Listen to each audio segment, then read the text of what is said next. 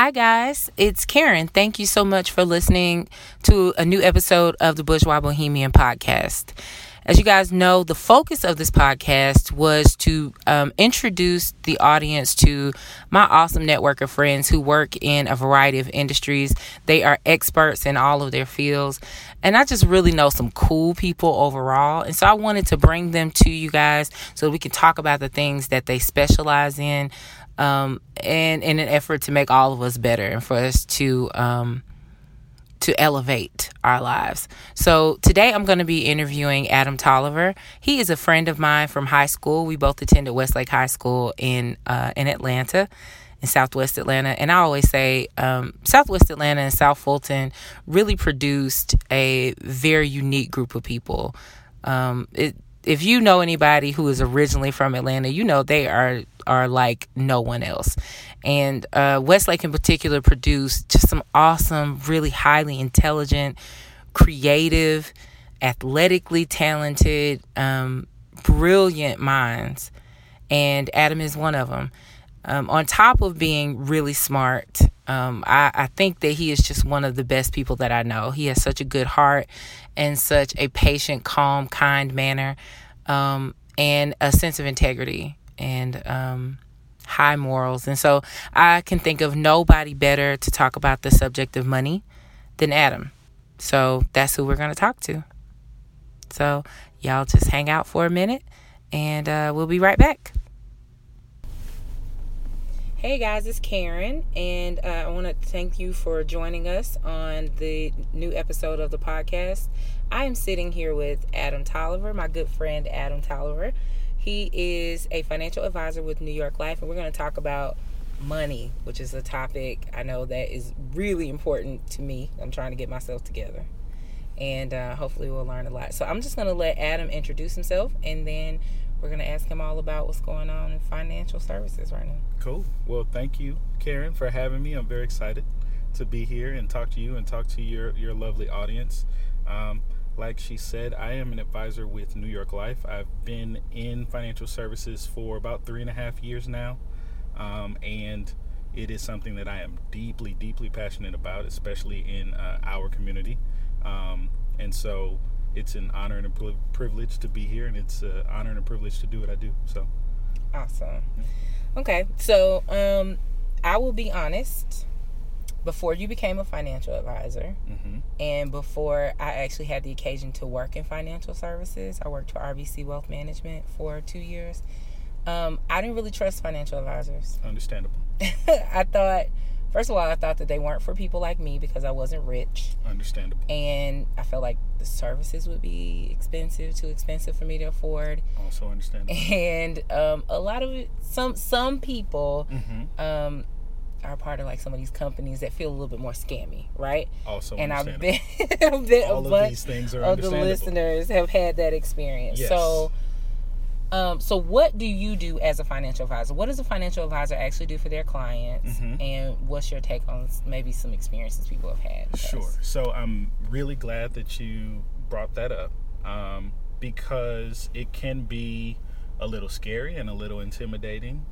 Um, as an individual, if you are from a family that didn't necessarily talk about money that way, if you don't have any experience working with an advisor um, or any type of professional, it can be, and, and money is one of those subjects where it's a lot deeper than money. It is. It always is. And so there's there's emotion tied to it. There's history. There's um, behavior, habits. All of those things come into it, and there can be a little bit of shame and embarrassment. So finding the right person to sit down with can be very difficult. Knowing what to look for, knowing the different types of advisors, all of those things are things that are sort of barriers that that allow people to say, ah, maybe I, I, I shouldn't. And you touched mm-hmm. on a couple um, that have to do with, you know, do I even make enough money? Do I even have enough money to talk to an advisor? Mm-hmm. And so, um, part of part of that has to do with the different types of advisors that are out there, and what you really want to be familiar with is that some people um, will work with middle market. Um, and a good place to start with middle market and getting your finances in order is number one, your bank, your primary bank, sitting down with a banker, um, but also life insurance agents because life insurance agents um, work with middle market. Now, when people think about financial advisors, typically the first thought is something like um, an independent advisor who has their own firm or someone who works for like an Edward Jones or Charles Schwab. Mm-hmm. Um, and those are different models a little bit. So let me back up a little and talk about I started as an advisor through New York Life as a life insurance agent. Um, then I got my securities licenses to help people with investments as well. And as I continue to grow in my practice in my firm, I'll, I'll gain a couple of more licenses that allow me to do a little bit more. Um, and so the difference is that because of my compensation model, I'm able to work with middle market people who don't necessarily come with a lot of money. Okay. Um, and so, what you want to keep in mind is some of the places that you go to will have sort of a minimum amount of investable assets. Mm-hmm. Um, and that's what people are usually thinking about when they think, I, you know, I don't have enough money to talk to an advisor. Right. Because traditionally, if you're going to like a wirehouse, like a Merrill Lynch, um, you know, they're not they're not going to make a lot of money if you don't show up without a half million dollars to start investing right now. Right. And so typically if you go to somewhere like that, they'll give you an 800 number to put your your $5,000 or right. and and let's be completely honest, some people don't have $5,000 to invest right, right now. They and so have that.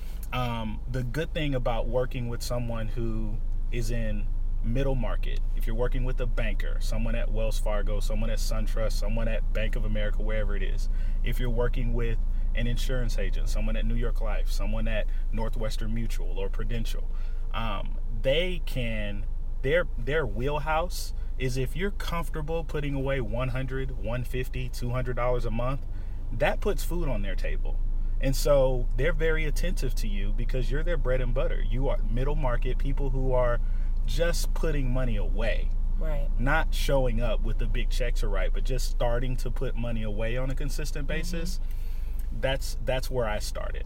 Okay. And so um and so when you and people don't always think of life insurance agents as financial advisors, but they are financial yeah, I services. wouldn't have necessarily. Mm-hmm. Yeah. So so life insurance agents are financial services professionals and typically if they aren't already, they'll be securities licensed soon. Okay. Um, and so they will assist in retirement planning, life insurance, mutual funds, etc. Okay. Mm-hmm. So what about people who need help with basic things like budgeting. Mm-hmm. Where where do you kind of fit into that? Do you even offer that type of service, or where should they go to get it? I I do, um, and it's that's not something that is a a traditional service with what I do, but I bring it into my planning because the more prepared my clients are, the better clients they'll be for me. Right. Um, and so budgeting is one of those fundamentals. Um, and and quite frankly, if if it's a basic. If you're not on top of your budgeting, it's going to be really difficult to be a right. consistent saver or investor. That's you know that's yeah. I feel like that's one of the building blocks. Ab- it, you it have to get that under control. It absolutely is, and and um and I'm sure we'll get to this in in a few. But one of the main reasons people typically think about well, when I want to grow my money, they're they're thinking about investments and they're thinking flashy, like well, where do I put my money to make it double and right. do this and triple, do backflips, whatever the hell people think their money's mm-hmm. supposed to do. Um, but the fact of the matter is, most people lose their money in investments because they can't afford to leave their money in the market because right. they aren't saving properly. And so, if you don't have enough money in your savings, as soon as something goes sideways in your day to day life, you're going to reach into the market yeah. and take your money out. you're gonna sell the mutual funds. Exactly. Yep. Or if something goes sideways in the market and it sneezes and it goes south, you're you going to take scared. your money out. And logically, people know that you need to uh, buy low, sell high. Right. But when you take your money out of the market when it's not doing well, you just sold low. Right. And that's the absolutely. And so your emotions actually run counterintuitive to the way the market works. So that's budgeting, making sure that people are saving, have those building blocks in place. I, I always ask my clients this question and it sounds it sounds like you're trying people's intelligence when you ask them this, but if you're going to build a house, are you're going to start with the roof or the foundation first. Right. Everyone knows to start with the, with foundation. the foundation. But with with money, for whatever reason, people have this idea, well, I need to be investing. It's like, but if you're not saving, you're building a roof without a foundation. Mm-hmm. And so that that's really budgeting is definitely part of that process, making sure that you know what's coming in, what's going out. So Right. So you think budgeting, saving, then investing? a- absolutely, absolutely. Okay. And depending on where you are, you know, most people are sort of middle of the road. Like they do okay saving, maybe they could do better. Um, but budgeting, typically, when someone puts down on paper what they've been spending and where it's been going, that's step one where the light bulb goes off. Yeah. And it's like, dang, I've been That's blowing that much money. Yeah. it, well, it, it is. And I, I compare it, I really compare it to going to the doctor to get a checkup. mm-hmm. It's like most people, you don't want to go. You know, if. I think I'm fine, so I, I must be fine. So yeah. I'm not gonna. Nothing's falling off yet. Right, but I can't tell you how often I sit down with people and I show them what they've been spending. When I show them how much they've earned over the last 15, 20 years, and they're like, "I made that much money." Where? that much. Right, exactly. Yeah. And so once you know, it's easier to start to correct that behavior and realize like, dang, I've really been letting a lot slip through my fingers. Yeah. And so that's like step one to really make and like we said, money is always about more than money. When you make Mm-hmm. that mental and emotional shift, it's a lot easier to start getting everything in order. Yeah. So. Yeah. Okay. Cool. So you kind of answered my question about for the person who just doesn't have very much to start with, Mm-hmm. who is not coming with even ten thousand dollars, five thousand dollars, Mhm. three thousand dollars. Right, right. You think that the best approach is to kind of start with their bank, their bank and the professional in the bank. mm-hmm. Is that that would be your advice to them? everyone needs to have a, a, a pretty good relationship with the banker. Um, just because that's who sees your money every day.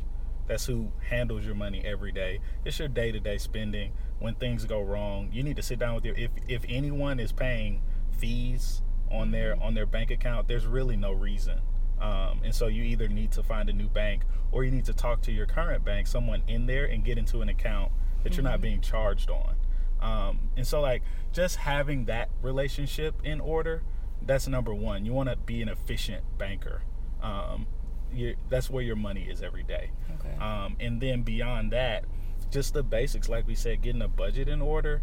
Um, once you know what you can afford to start putting aside, uh, you can really start to work towards some actual goals instead of just sort of hoping, well, you know, at the end of the year, I hope I got this much left, or Right. you know. And so, um, so yeah, that that's that's what I would say about that is is really getting a grasp of like those basic relationships with people where you already do your business with your money. Okay. Um, and then when it comes to finding an advisor, there's just certain things that you want to look for. Um, number one, if they're securities licensed, you want to look them up on Broker Check, on FINRA, um, just to see if they have any outstanding complaints. You want to ask them.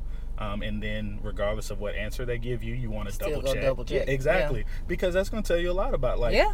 You, so you gonna lie to my face when I can literally just type your name in, and so so you want to check on that. Um, and preferably, you really want to work with someone that you that you have some sort of um, some sort of personal or professional reference to, and that can be difficult if you if you don't know anyone. But at you know we we live in an age where if you need to find somebody, you can. So go on Facebook, make a status, uh, make a little note on Instagram, tweet whatever you got to do to say, hey, does anyone know? A a good professional that I can trust that I can sit down with. And you may sit down with someone and they may not be the right fit, but you can sit down with the professional for free to get a feel for them, see how their process works and find out whether or not it works for you. Mm-hmm. And so not all financial advisors or professionals are fee based, so it may not cost you anything to work with them. It just depends on um, what part of the industry they're coming from. Okay. So That's what I was gonna ask. What are you know one or two good questions that you should be asking a financial? What if you just don't know and Yeah. you don't know what you don't know? What should what should they be asking when they're sitting down with somebody? Absolutely. So, um, out of the gate, I would ask how you get paid, um, because you want to know you if you have an understanding of that.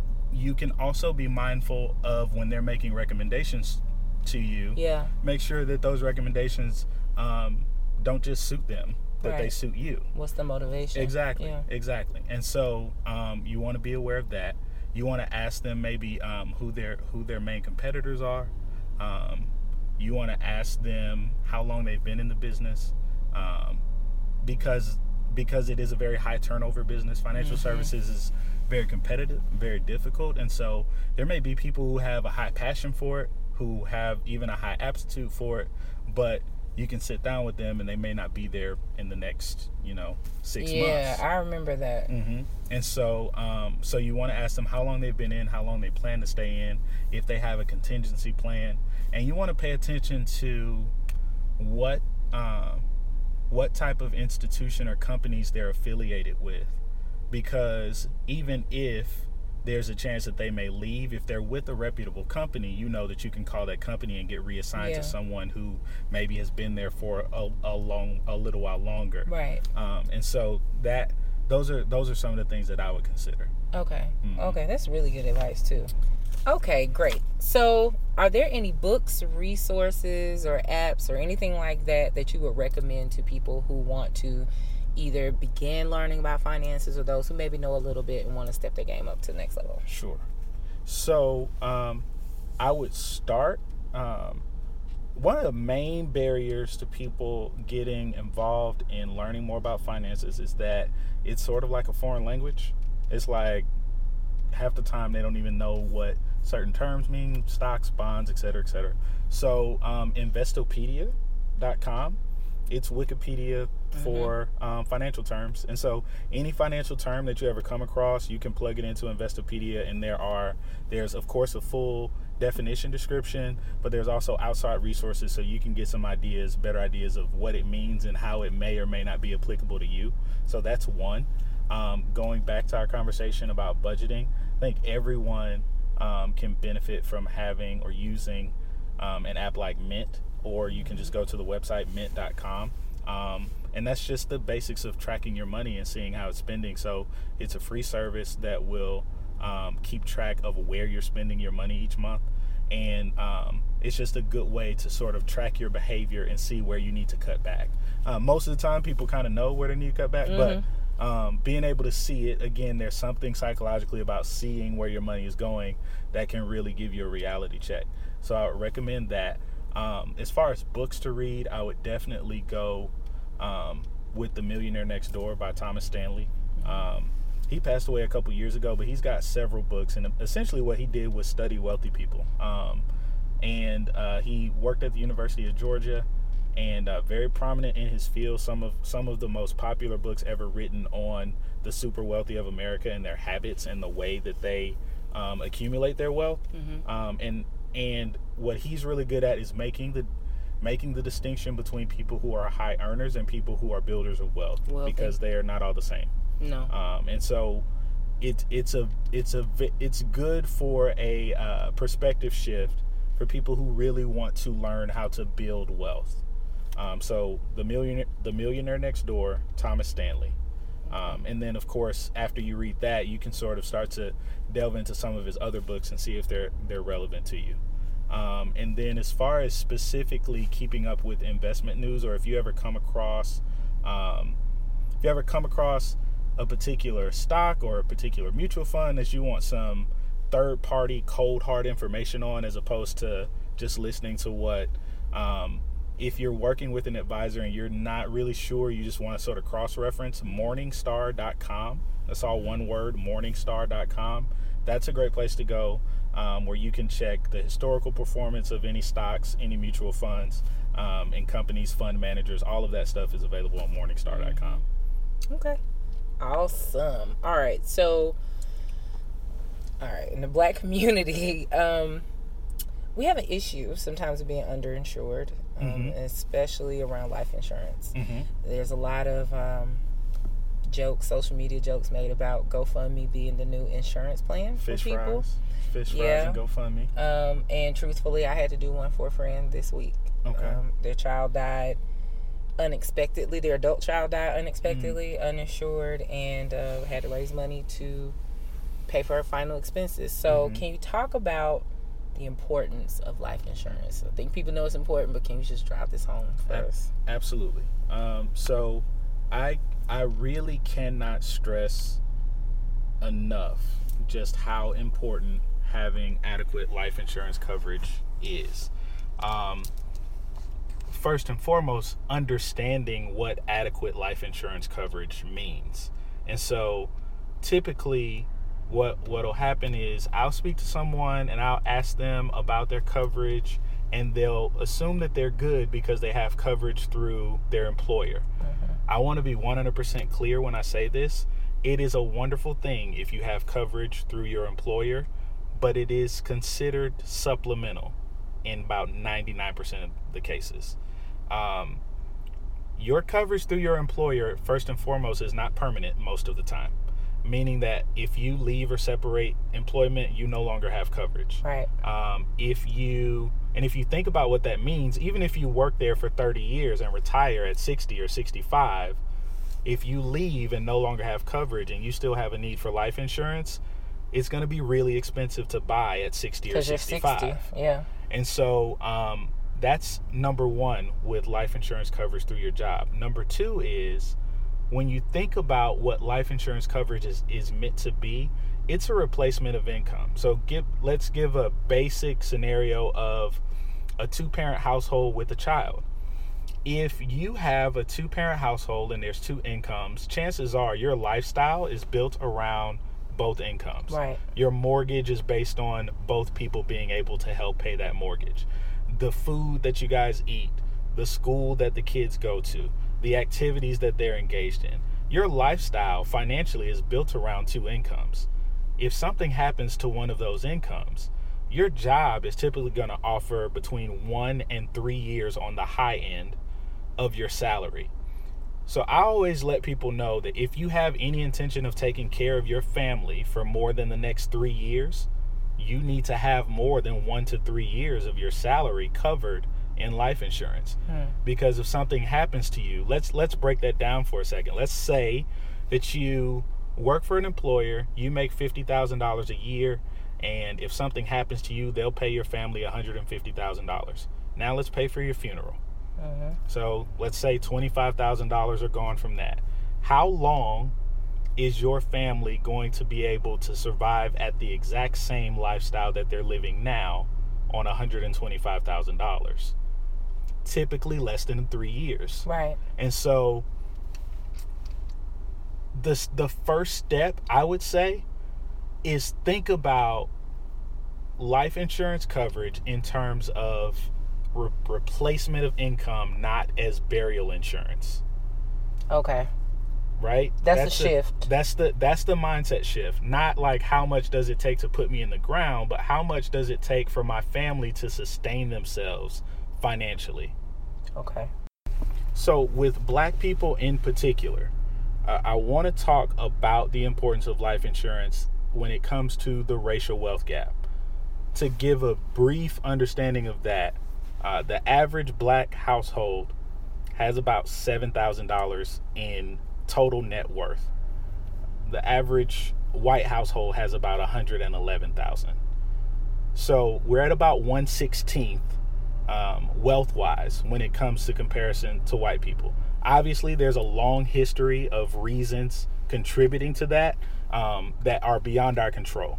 So that's going to include things like redlining, of course, slavery, um, any housing discrimination, any education discrimination. All of those things contribute to it. But the number one most efficient way to create wealth where no wealth existed before is life insurance. So, right now, if we don't do anything different, if we continue at the pace we're going, it will take black Americans 228 years to close the racial wealth gap. Life insurance is an opportunity for you to take a little bit of money and create an estate where no ex- no estate existed before. So, to give an example, someone who's 35 years old and healthy could realistically have $1 million in coverage for less than $50 a month. Now, part of this has to do with black people's history with financial institutions, black mm-hmm. people's history with life insurance. Um, to be quite frank, life insurance companies were not hiring African American representatives to speak to us in our neighborhoods. And so um, there would be a guy who would come through and he would sell these debit life insurance policies that were typically just enough to bury someone. Mm-hmm. And of course, um, you know, our, our parents and grandparents being who they were, they would take advantage of that. Right. But at the time, we're, we're talking about, you know, $5,000 policy, $10,000 policy, sometimes $1,000 policy, which isn't really enough to create wealth Certainly out of thin not. air, right? Mm-hmm. But that's not the case anymore. We have access to professionals who can help us build that type of infrastructure in our neighborhoods. And when you think about that, think about life insurance death benefits are tax free. Um, there's no there's no limit to how that money can be spent. So if you want to use it to fund the education of two children, one child, if you want to use it to fund the startup of a business, if you want to use it to purchase real estate, whatever it may be, now the the the question comes in um, what type of benefit is that for me as someone who's living? And to me it's twofold. Number one you have to consider that there are people we sit in the shade today because someone planted seeds right. in the past. And so it's a matter of sacrifice and duty. Um, I don't, I, you know, everyone's not religious, but the Bible does say um, that a good man leaves an inheritance for his children's children. Right. So you really have to be forward thinking and you really have to consider if you are healthy enough and if you have the income that you can take a, a slice of that income and really create generational wealth on the strength of a life insurance policy alone. Um, and if that's a more normal practice in the black community, we can really start to chop and dig into that racial wealth gap. Um, one, one study suggests that white households are about five times as likely to receive some sort of inheritance from the previous generation as black households and that is one of the main reasons that the racial wealth gap is as big as it is is because other communities are not starting off at zero, zero. Or, every generation or in the negative right yeah. and so if you're wondering like dang how are these these 23 24 year olds buying houses right out of college because grandma or, left them money or right. house or how are they graduating college with without the ridiculous mountain of debt that they'll be paying off for the next 25 years it's because they are more likely to receive an inheritance than we are. And that's the reason, um, well, there, there are several reasons, but that's one of the reasons that the return on investment for a college education is less for a black person because it's more expensive right. For us to even afford the education in the first place. So these are these are some of the tools and resources that we need to be more mindful of and take advantage of in the black community. And and a lot of it starts with really finding someone, a professional that we trust, that we can sit down with and talk to, and not worry about are you taking advantage of me? Should I right. be paying you this much? All of those things, and that that is that that onus is a group effort and making sure that we produce and support those professionals who are working in our community because quite frankly we are few and far between so in the financial services industry um, black financial services professionals, financial advisors, life insurance agent, agents, etc., make up about eight percent total of of the industry. Wow.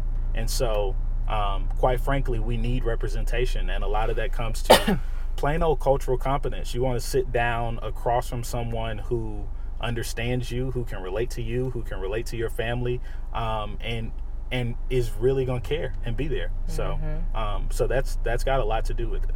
Okay, cool. All right. So if there is somebody, given what you just uh, laid on us, which I'm, I just got my mind reeling, to be honest. um, what advice would you give to somebody who might be interested in working in financial services? So there's, uh, first and foremost, I would say that it um, it is highly challenging, but also highly rewarding. Um, on a on a personal level and a financial level. So there's a lot of potential to make good money in the financial services industry, um, but it's also very challenging. Um, and you you have several options to take. Um, but one of the things that I want to talk about that's really cool that a lot of people don't know about. Um, and I'm making this plug for the American College, which is an accredited university um, that specifically focuses in the financial services industry. Um, but they are on a mission to double the amount of African American financial services representatives in the industry. And uh, in doing that, they are giving full scholarships to earn financial designations like a certified financial planning um, certification, um, retirement income certified professional. If you're not working in the industry already and you're African American, you can apply to start some of those programs with the American College. Um, the other is that really most financial institutions are always recruiting. What I would do is take a look at um, some of the different insurance companies um, New York Life, Northwestern Mutual, Prudential. Um, a lot of people are working with Primerica, and I'm not going to bash any um, companies publicly, but I'll just say that you should do your research on um, on different companies and find out what type of training programs they have, what type of support they offer, how diverse is the office in the particular area that you're working, because that's a major thing. So, you know, we're talking about cultural competence and having more black professionals. You don't want to walk into an office and be one of one of two African American people in, you know, a city like Atlanta or Charlotte when you know good and well that the city population is much more representative right. than the office. That should give you an idea of the headspace that the leadership is in that office. Right. And uh, just not to, like I said, I'm not gonna name anybody in particular, but I I was approached by by a manager of a um, of an office here in Atlanta for a major insurance company, and he was lamenting to me that he was having a hard time recruiting or finding African Americans who wanted to be in the financial services industry. And I had to call BS because you're in Atlanta and you can't turn anywhere without finding black people black who are looking for work. everywhere. Everywhere. So looking for work. If you're not hiring black people in Atlanta, you're not hiring. You don't want to hire nobody. Right. Um, and so I would definitely pay attention to the demographics and the makeup of the workforce in an office. If you go on an interview, look around. Usually there's um, there's pictures on the wall and there's people walking the halls, and you can tell who's being hired here. Um, and that's going to go a long way because you want to know that there are other people um, who have shared interests or shared background, who understand where you might be coming from, that are working and being successful in that environment. Um, mm-hmm. Um, so that's that's the advice that I would give. And then, of course, uh, please reach out to me and ask any questions if you if it's something that that you might be considering. I would be happy to answer any questions at all. So awesome. All right. So, since you offered for them to reach out to you, how can they reach you? So, um, you can find me on Facebook, Adam Tolliver, uh, at Adam Tolliver NYL. That's NYL, New York Life. Um, you can reach me at A Tolliver. This is my email address, A Tolliver, A T O L L I V E R, at NYL.com. Um, and you can also check my website, adamtolliver.com. So, um, I'm available. Please reach out. Please ask me any questions. You can send me a message on Facebook. You can send me an email, and I will get back to you promptly. So, all right. Thank you so much, Adam. I feel like I learned a lot. Um, the little bit that I knew, I knew. I know I still have a lot more to learn. So, I, I think y'all, you gave us some excellent. You gave us some action items. You gave us some insight, and uh, especially in particular, talking about the. Um, talking about the importance of African Americans being in this industry Absolutely. and how it can kind of change the landscape for us. So I just appreciate you so much for sitting here being patient. Well, Karen, I, I appreciate you. I thank you for having me on, and I appreciate what you're doing. Just um, sharing valuable information with people in our community. It's a big deal. So I really, really appreciate it. I'm trying. I'm trying. So thank you so much, and you have a good night. You do the same. All right.